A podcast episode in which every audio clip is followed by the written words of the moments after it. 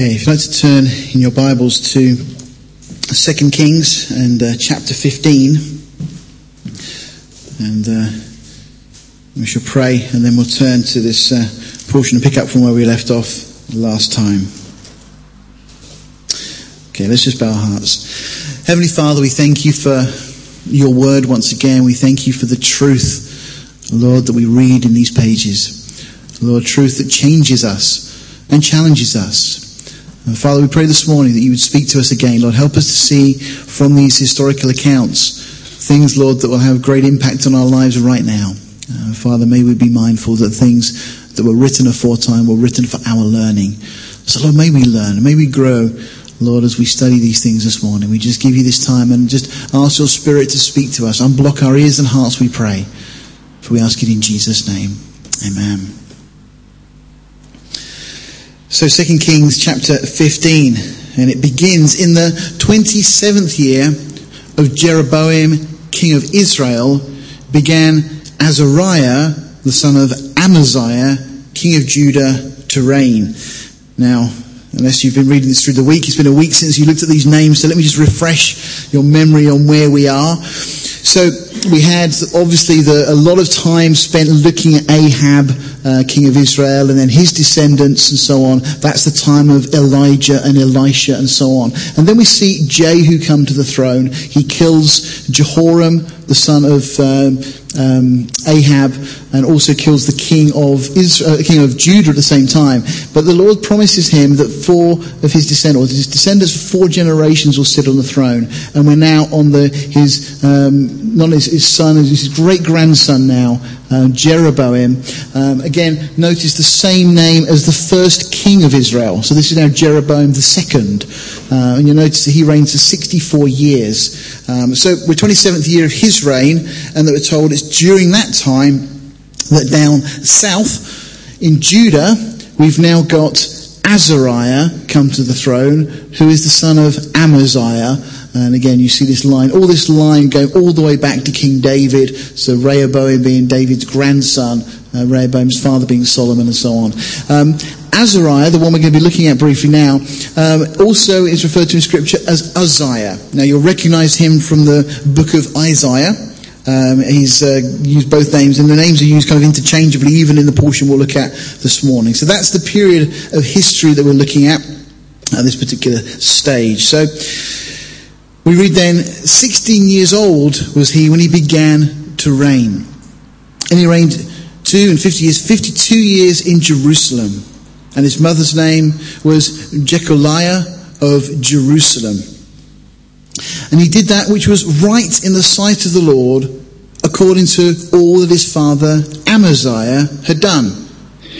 Save that the high places were not removed. The people sacrificed and burnt incense still on the high places. Now, we've seen this a number of times where we've got kings of whom it said that they did that which was right in the sight of the Lord, but and then typically that problem that's explained is they didn't get rid of the high places. They left the possibility of idol worship in their lives. They left it so that the people of the nation could actually so easily slip back into idolatry. And notice that we're told here that he did that which was right in the sight of the Lord. Now, the point I want to mention here is that he did that. This isn't talking about his heart, he's talking about his actions. Okay? And there's a real challenge here because it, sometimes people can do things that are right, but their hearts may not be in the right place. And that's really kind of the challenge that we're going to just explore for a moment. It's the difference really between external actions and really the attitude of our heart. You see, with David, whilst David did many wrong things in the sight of the Lord, he's commended as being a man after God's own heart. You see, David was a king that made a lot of mistakes, and they're all recorded for us in Scripture for, for eternity. But his heart was right before God. The difference here is we've got a king that did things that were right, but his heart clearly was not in the right place. He didn't go that extra mile and just get sin out of the way.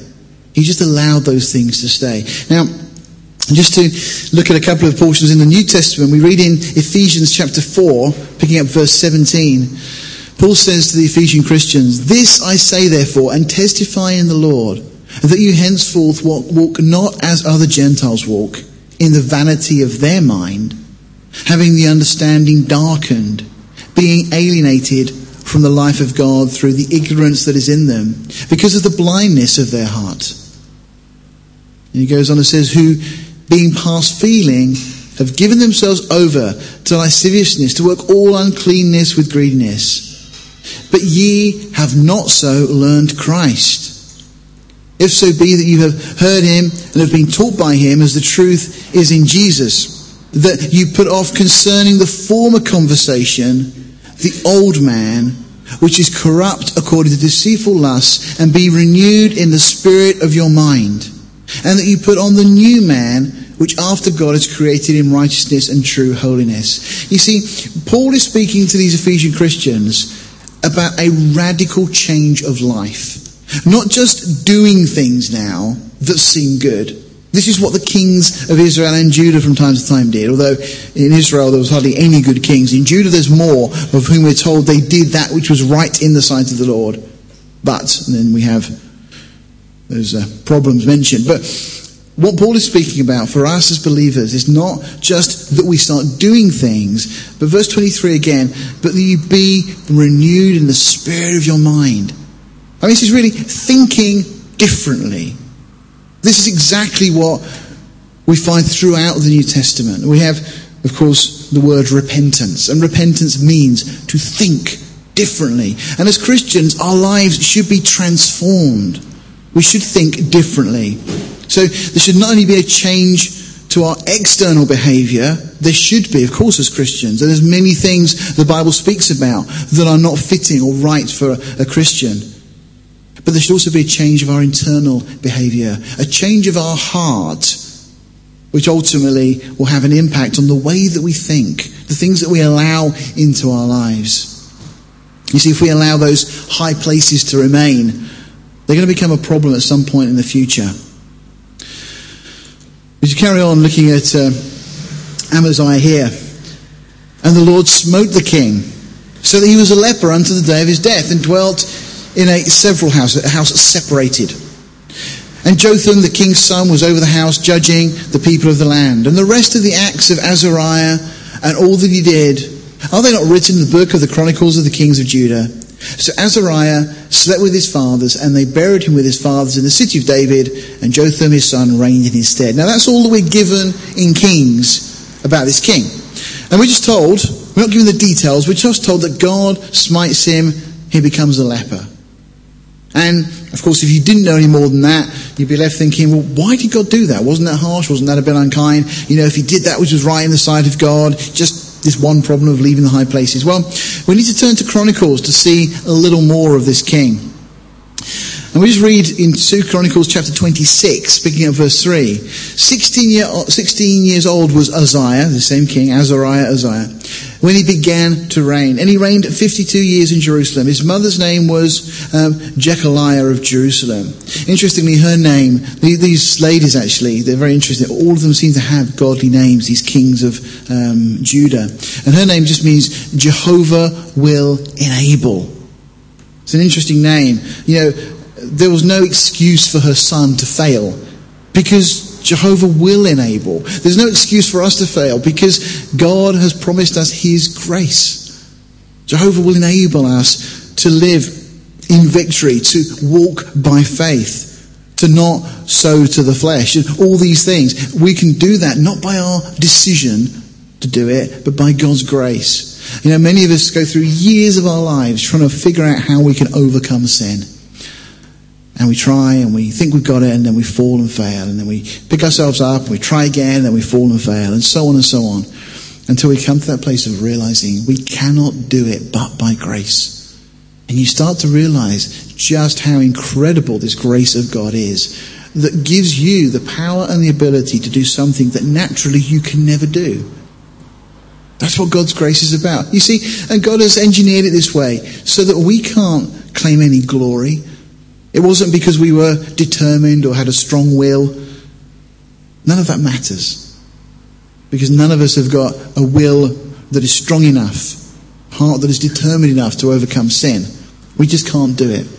But God's grace gives us the power to do something that is just not natural. There's a supernatural power within us. And we need each day to go to God and ask for that grace. So this king could have succeeded. He could have been a good and godly king, as his mother's name implies. Yahweh will enable. But we're told, verse 4, he did that which was right in the sight of the Lord. Again, we see that. According to all that his father Amaziah did. And he sought God in the days of Zechariah, who had understanding in the visions of God. And as long as he sought the Lord, God made him to prosper. What a wonderful testimony that is. But notice that there's a godly man around this king. And how we need godly influences around us. The danger when we don't allow those godly influences, or when we allow influences into our lives that are not helpful. And that may be TV. That may be friends who are not Christians. That could be all sorts of things that can get in and creep in and befriend us. But this king, all the days of Zechariah, who had understanding in the visions of God, this man who had a real heart for the things of God, and all the time the king is around this man, he seeks God, and as a result of that, God makes him to prosper. But then we carry on. And we pick up verse 16 of 2 Chronicles 26, and we read, But when he was strong, his heart was lifted up to his destruction. For he transgressed against the Lord his God and went into the temple of the Lord to burn incense upon the altar of incense. And Azariah the priest went in after him, and with him fourscore priests, eighty priests of the Lord that were valiant men. And we'll come back in a moment just pick up from there. But notice here that it's when his heart was strong. God had blessed him. God had given this man a wonderful kingdom. He inherited this wonderful line that had gone back to the famous King David. He was part of that family. And now God had blessed him. And suddenly he looks at those blessings and thinks, look what I've done. Look at what I've achieved. You know, we must never allow that to be the way it is for us. It's not about us achieving anything. Anything that is achieved is done by God's grace, or it has no value. When his heart, so when he was strong, his heart was lifted up, notice, to his destruction. Pride, once again. Such a dangerous thing. And uh, notice that he's not a, a priest. We know that. Uh, David being of the tribe of Judah, this line that comes down to Jesus, but only the Levites were allowed to go into the temple and offer. But he does something similar to that which Saul had done, Saul being of the tribe of Benjamin. And he goes and makes an offering, feeling himself worthy, appointed, but he's self appointed, not of God. And he goes and offers also on the sacrifice. So the priest then chase him in. And we're told that these 80 and plus the high priest go in. They withstood Uzziah the king and said unto him, It appertaineth not unto thee, Uzziah, to burn incense to the Lord. It's not your job, they say, but to the priests, the sons of Aaron, that are consecrated to burn incense. And this was God's decree to the nation. Go out of the sanctuary, for thou hast trespassed, neither shall it be for thine honour from the Lord God. Then Uzziah was wroth and had a censer in his hand to burn incense. And while he was wroth with the priests, the leprosy even rose up in his forehead before the priests in the house of the Lord from beside the incense altar. This man, unwilling to listen to this priest that comes to speak to him, to give God's word to him. As a result, he ends up getting this leprosy. And Azariah, the chief priest, and all the priests looked upon him, and behold, he was leprous in his forehead. And they thrust him out from thence. Yea, himself hasted also to go out. He's pretty keen to get out of there himself. Because the Lord had smitten him. I mean, he, he never thought this through, did he? He hadn't stopped to think that he was intruding upon an office that was not his. He was doing something that he'd not been called to do. I don't doubt he was zealous. I don't doubt there was enthusiasm. I don't doubt that he thought he was right. But God hadn't called him to do this. And Uzziah the king, we're told, was a leper unto the day of his death.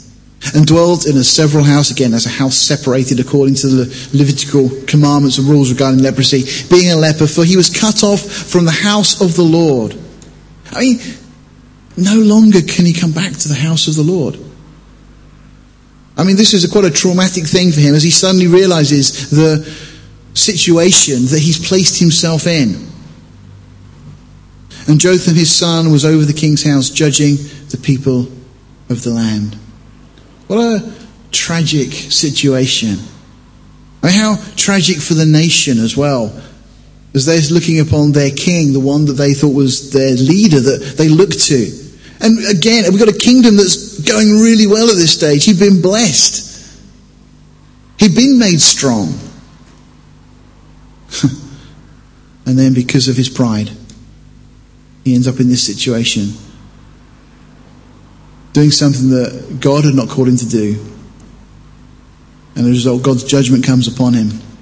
And that, for the rest of his life, precludes him from coming into the house of the Lord. Yeah, lots of lessons of the danger of pride again.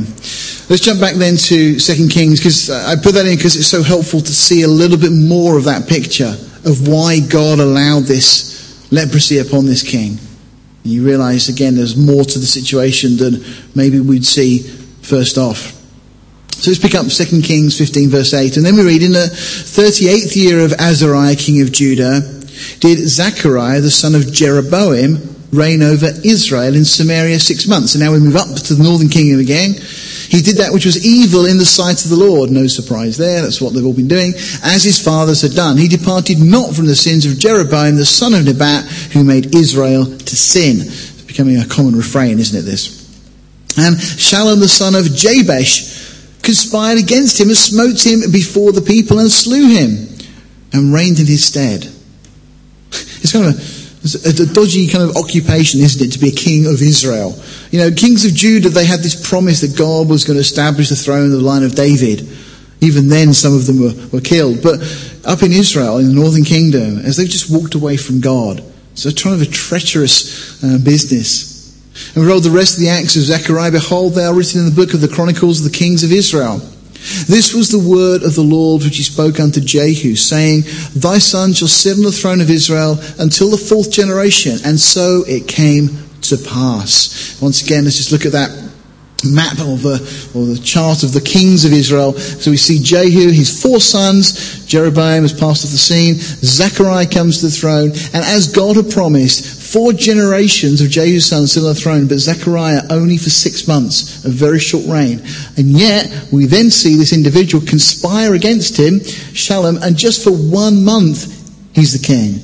Until he's then put to death, we'll see in a moment, um, and Menahem uh, then comes to the throne, uh, following on. So that's where we are. Let's move on. Shallum, the son of Jabesh, began to reign in the ninth and thirtieth year of uh, Uzziah, king of Judah. And he reigned a full month in Samaria. There's not going to be an awful lot we can say about this king. For Menahem the son of Gadi went up from Tirzah and came to Samaria and smote Shallum the son of Jabesh in Samaria and slew him and reigned in his stead. And the rest of the acts of Shallum and his conspiracy, because really that's about all we have in one month of reigning, um, which he made, behold, they're written in the book of the Chronicles of the Kings of Israel. Then uh, Menahem smote Tephash and all that were therein, and the coasts thereof from uh, Tirzah, because they opened not to him. Therefore he smote it, and all the women therein that were with child he ripped up. Now that's quite a harrowing verse to read. Um, just try and give you some of the, the understanding and the background here. So, um, this king of Israel, the northern kingdom that comes to the throne, um, smites this place called uh, Tephash. Um, now, that was on the west bank of the Euphrates River. So it's outside of kind of Israel's territory as we would tend, tend to consider it. It was the furthest extent of the border of Solomon's kingdom. Um, back in 1 Kings 4:24, it alludes to Solomon's kingdom stretching up to this point in terms of going east. Um, and it was a, quite a, a, pivotal place in terms of from a power struggle point of view. this place had been taken by Hazael, king of Syria. Uh, it had been regained by Jeroboam, um, who saw this as a very important city. It was one of his greatest conquests when Jeroboam uh, had been on the throne. Just a few kings previous, as we looked a moment ago. Um, but when he gets there to try and reclaim this city for Israel, what we find is that the inhabitants refuse him to, to come in. They lock the gates, they don't let him in. Um, so as a result of that, he attacks the city. And yes, he kills the women, he kills the children, kills the pregnant women, and so on. Now, of course, this is not uncommon uh, when we look historically at some of the, the battles and fights that took place um, a long time ago, because it was a way of weakening the nation. If you can get rid of the children, then the next generation becomes very weak and powerless. And so it was a very common way that a, a king that was coming in to exert his authority would try and get rid of the children. Interestingly enough, in the world we live in today, um, the secular humanists are trying to do the same thing. Of course, they're not killing our children, but they're trying to indoctrinate them. Of course, if our children in schools can be indoctrinated and they can feed evolution and they can feed all these various um, ideas and philosophies and thoughts about um, what type of relationships are normal, then of course the children grow up weak and without any real foundation. And then anything goes. And it becomes just chaos. Of course, God's word gives us very clear guidance and rules. But, you know, there's no secret that the world, and of course Satan is behind this, would love to corrupt children's minds. And that's why we need to continually be praying for the children that we have in the fellowship here. You know, and, and, and particularly for Christian children across the country, that they don't get influenced by these things that the world would bring in, that the next generation for the Lord becomes strong. You know, we don't know how long it will be before the Lord returns. And uh, looking at the things going in the world, probably not that long. But there may well be yet another generation that will come. That they need to know the Lord. They need to know the Word of God. And they need to understand and be discerning to see that God, God's Word will give them truth, whereas the world will typically just feed them lies and misinformation and disinformation. Just to mention also, though, that this act by Menahem, uh, killing the women and the children and so on, was done in a time of war and conquest. Today, killing unborn children is done purely as a matter of convenience. You know, we read this sentence in Kings here and elsewhere, there's things like this in the Bible, and our natural reaction is kind of one of horror, rightly so. It's a horrible thing that took place. But that was in a time of war. You know, and all around us in this country, children are being killed in a place where they should be most safe, inside their mother's womb.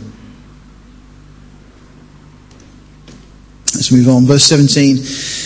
In the ninth, thirtieth year of Azariah, king of Judah, began, began Menahem, the son of Gadi, to reign over Israel and reigned ten years in Samaria. And he did that which was evil in the sight of the Lord. He departed not all his days from the sins of Jeroboam, the son of Nebat, who made Israel to sin.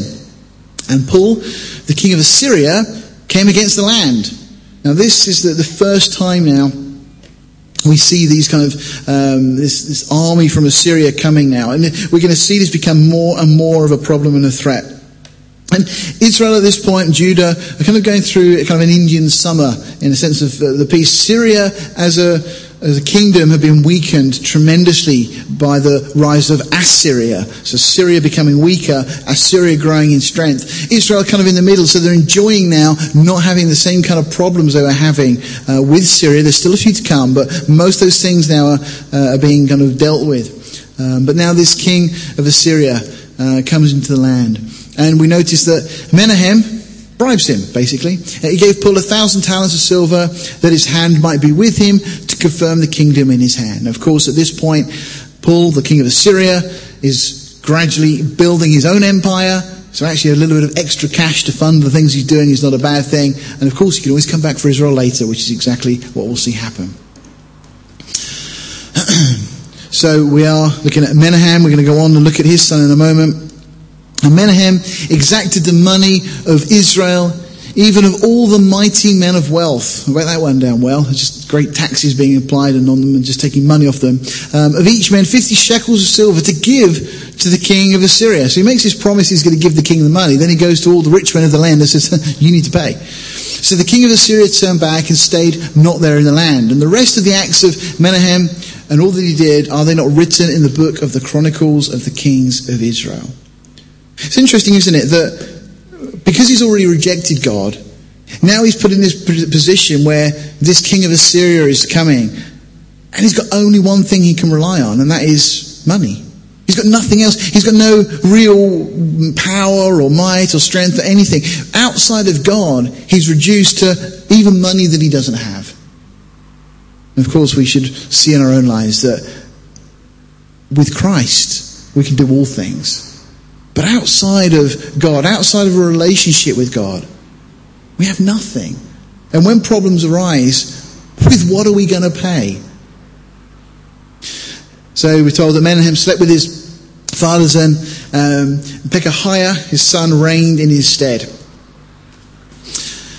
So in the 50th year of Azariah, down in Judah, Pekahiah, up in the north, the son of Menahem, began to reign over Israel in Samaria, and he reigned just two years. He did that was evil, that which was evil in the sight of the Lord. He departed not from the sins of Jeroboam, the son of Nebat, who made Israel to sin but uh, Pekah, the son of Remaliah, a captain of his, conspired against him and smote him in Samaria, in the palace of the king's house, with Argob and Arieh, uh, and with him fifty men of the Gileadites, and he killed him and reigned in his rooms. Another king in the north is killed, and somebody else steps in.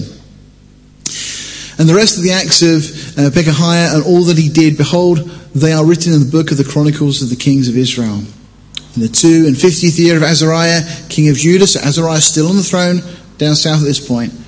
Uh, hasn't yet uh, died from his leprosy. Um, Pekah, the son of uh, um, Remaliah, began to reign over Israel in Samaria and reigned 20 years. He did that which was evil in the sight of the Lord. He departed not from the sins of Jeroboam, the son of Nebat, who made Israel to sin. In the days of Pekah, Israel, king, Pekah, king of Israel, came Tilgath um, Pileser, king of Assyria. So this is now the next king of Assyria. And uh, took Ijon and Abel Beth Maachah and uh, Janoah and Kadesh and Hazor and Gilead and Galilee, all the land of Naphtali, and carried them captive to Assyria. Now, the kingdom isn't taken at this point, but many of the people of Israel are taken away captive. Now, this is the first deportation of the children of Israel. Now, God had promised this. You read back into Deuteronomy, God had made it very clear that if the people did not obey Him, they would be scattered. They'd be taken out of their land. And just as had been prophesied, so now we see happening. And this is the first of these occasions. The kingdom will last a little bit longer. But for now, these people, all these towns, particularly the northern area of Israel, are all being taken away captive to Assyria. If you go up to the British Museum, um, you'll see there on the wall uh, various reliefs, you know, these kind of carvings, uh, pictures in a sense, um, and they depict the Assyrian army leading captives away. And these were people that typically we understand that the Assyrian army, when they led people away, they would chain them together but not just typical chains. Um, they would literally sew them together so that their ears or their noses would be sewn to the one behind them. It kind of stops you trying to make a run for it. Um, but they led these people away. The Assyrians were very cruel uh, in the way they led their captives away. Verse 30, we're told, and Hoshea, uh, the son of Elah, made a conspiracy against Pekah. I mean, why would you really want the throne at this stage? But anyway, he does. Uh, the son of Remaliah and smote him and slew him and reigned in his stead in the twentieth year of Jotham, son of Uzziah. So that's the next king down south. So now we get to this king here, uh, Hoshea, uh, the last king of the northern kingdom. And this will take us up to 722 BC when finally Assyria will come and take away the kingdom, take away everybody from Israel. And then they will replace within the land other deportees from other places that they'd, they'd uh, conquered. And those people in the land, and we'll see this as we move on, became known as Samaritans. They were the people that were placed in the land by the Assyrians. And it was done so that the land wouldn't be overgrown or overrun, But by putting people in who were not part of that land originally, they have no real allegiance to the land. They're just, the kings could keep, or the kings of Assyria could just keep their control over people. And there's a very interesting um, situation that occurs with some lions and so on, and we'll look at that in a, a week or two's time. But we just carry on. And the rest of the acts of Pekah and all that he did, behold, they're written in the book of the Chronicles of the Kings of Israel. And in the second year of Pekah, the son of Remaliah, king of Israel, began Jotham, the son of Uzziah, king of Judah, to reign. So the focus now goes back down south. Five and twenty years old, 25 years old was when he began to reign, and he reigned 16 years in Jerusalem, and his mother's name was Jerusha. Um, name there means possessed by or belonging to Jehovah. Uh, just an interesting, a nice name. Um, the daughter of Zadok. And he did that which was right in the sight of the Lord. He did according to all that his father Uzziah had done. Howbeit, so notice again, he did that which was right. So it's all about actions, not necessarily heart. Howbeit the high places were not removed. The people sacrificed and burnt incense still in the high places. He built the high gates of the house of the Lord.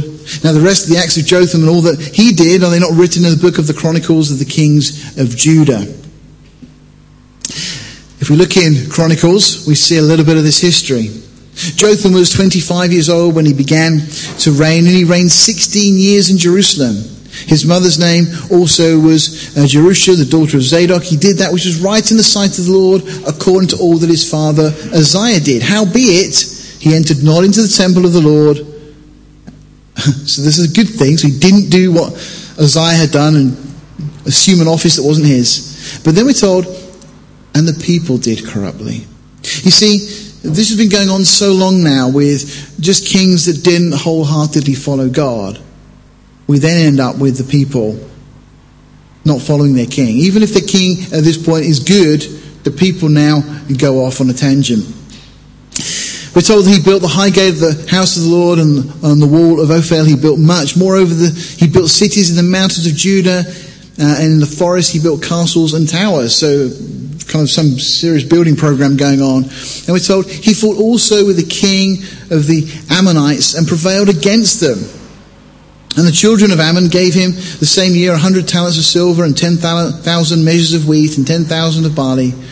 So much did the children of Ammon pay unto him, both the second year and the third. So Jotham became mighty because he, um, because he prepared his ways before the Lord. What a lovely statement that is. You know, we've seen kings already uh, that didn't have that heart for God. They did the right things, but they didn't have a heart. Now we come to a king who we're told that prepared his ways before God.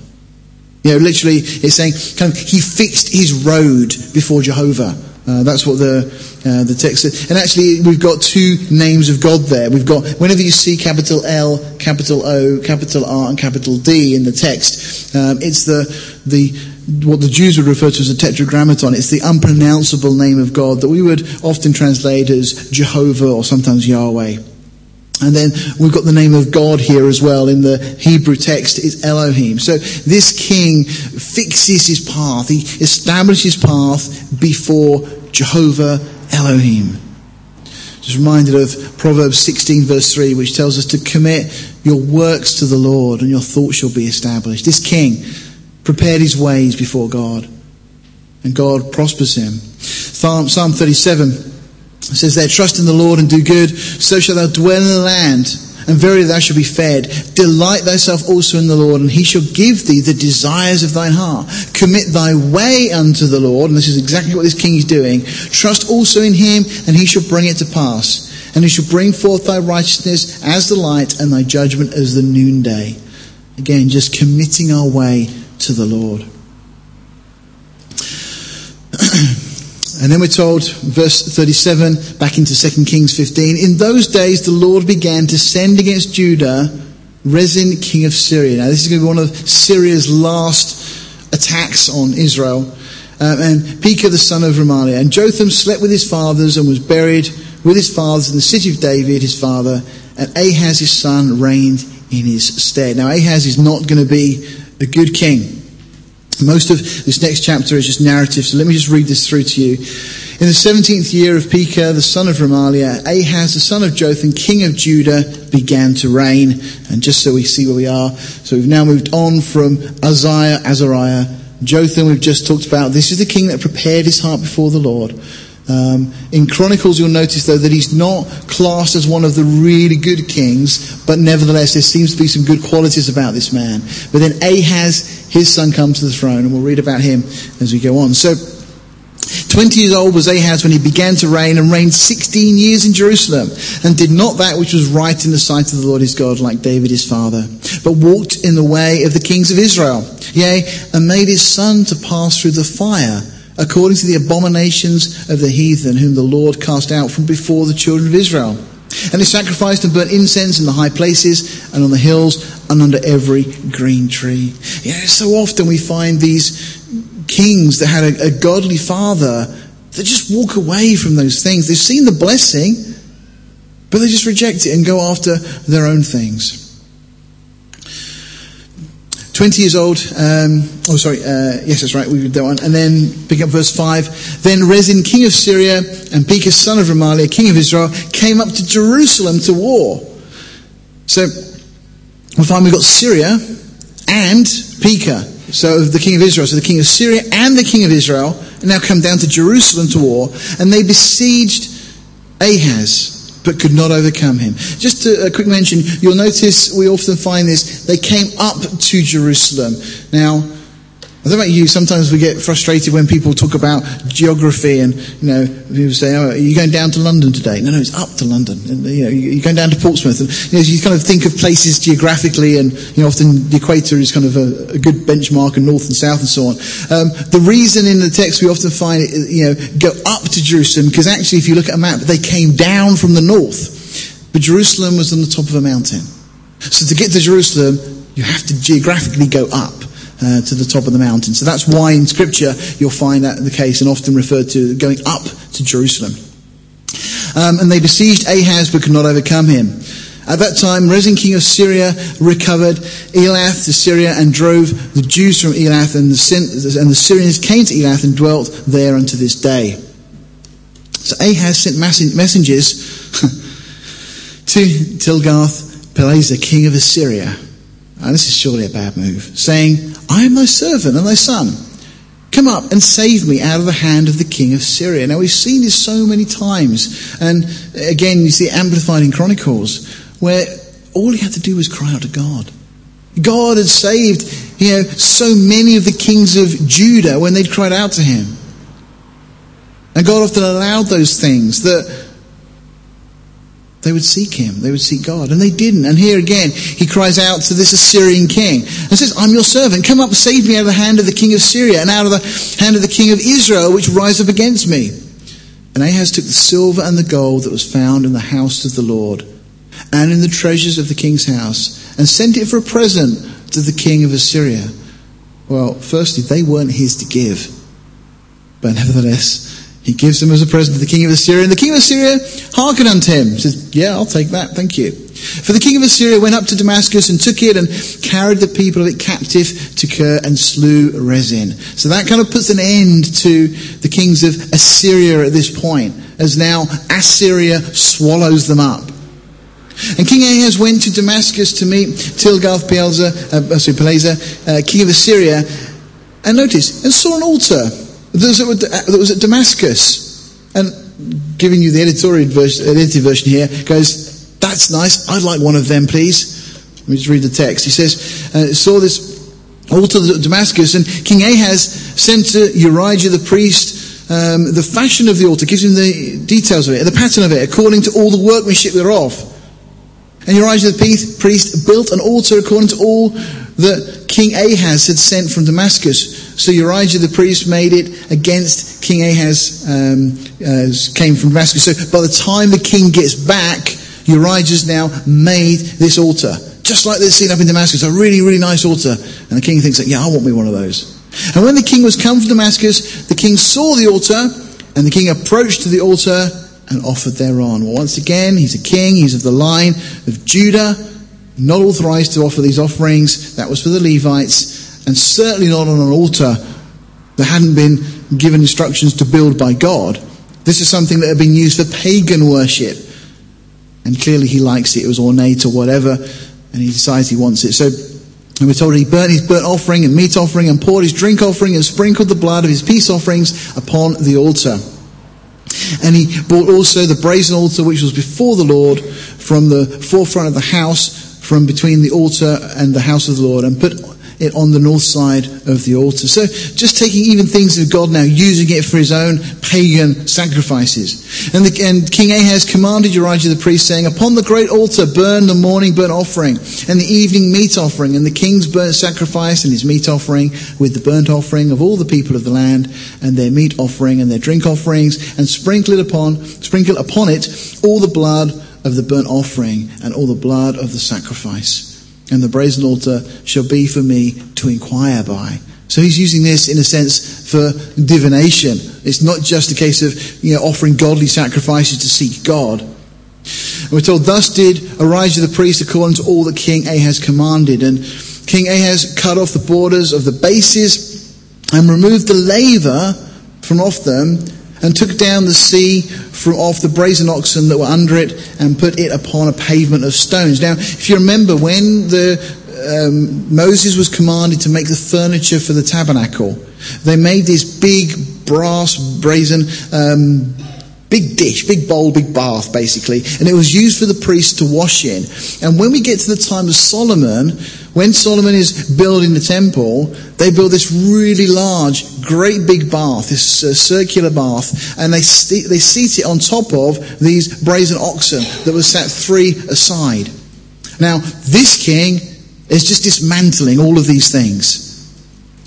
And we're told and the covenant for the Sabbath that they had built in the house and the king's entry without turned he from the house of the Lord for the king of Assyria. So just taking apart everything of God, everything that was of God's in the land. Now the rest of the acts of Ahaz which he did, are they not written in the book of the Chronicles of the kings of Judah? And by the way, if you want to look in Chronicles, you'll see more of the history of this king. And we're told in verse 20, and Ahaz slept with his fathers and was buried with his fathers in the city of David, and Hezekiah, his son, reigned in his stead. Now, in Chronicles, uh, 2 Chronicles 28 verse 27, we're told, and Ahaz slept with his fathers, and they buried him in the city, even in Jerusalem, but they brought him not into the sepulchre of the kings of Israel. And Hezekiah, his son, reigned in his stead. So, yes, he dies as a king in Jerusalem, but he's not honored by being buried in the place that his fathers have been buried because this king, for Judah, was the worst king of the lot yet because he's going to get worse. But next week, we have some, some good news because Hezekiah is one of the five really good kings of Judah. And we'll look a little bit about that next week. Let's bow our hearts. Well, Father, thank you for your word again, these lessons that we can learn. And Father, we see with these kings, Lord, the difference between just doing that which is right and having a heart that is right. And Father, whilst we do want to do that which is right in the sight of the Lord, Father, even more so, we want to have a heart that is right. So, Father, as David prayed, Lord, we pray this morning to create in us a clean heart, O God, and renew a right spirit within us, a steadfast spirit. Lord, help us not to be swayed by the things that go on around us, not to be, Lord, pulled by the things of this world, not to seek alliance with the things of this world. Father, if we are under threat, Lord, if we feel the enemy is coming against us, Lord, help us to remember that you are our rock. That, Lord, you would never fail us. You will never leave us or forsake us. And that we can always trust in you. And that, Lord, we, should never go to the flesh to seek resolution for any conflicts. But Lord, we come to you. Lord, these are just so many lessons that we just pray you impress them upon our hearts. Speak to each of us, Lord, that we would grow through these things, we pray, in knowledge and grace. So we ask it in the precious name of Jesus. Amen.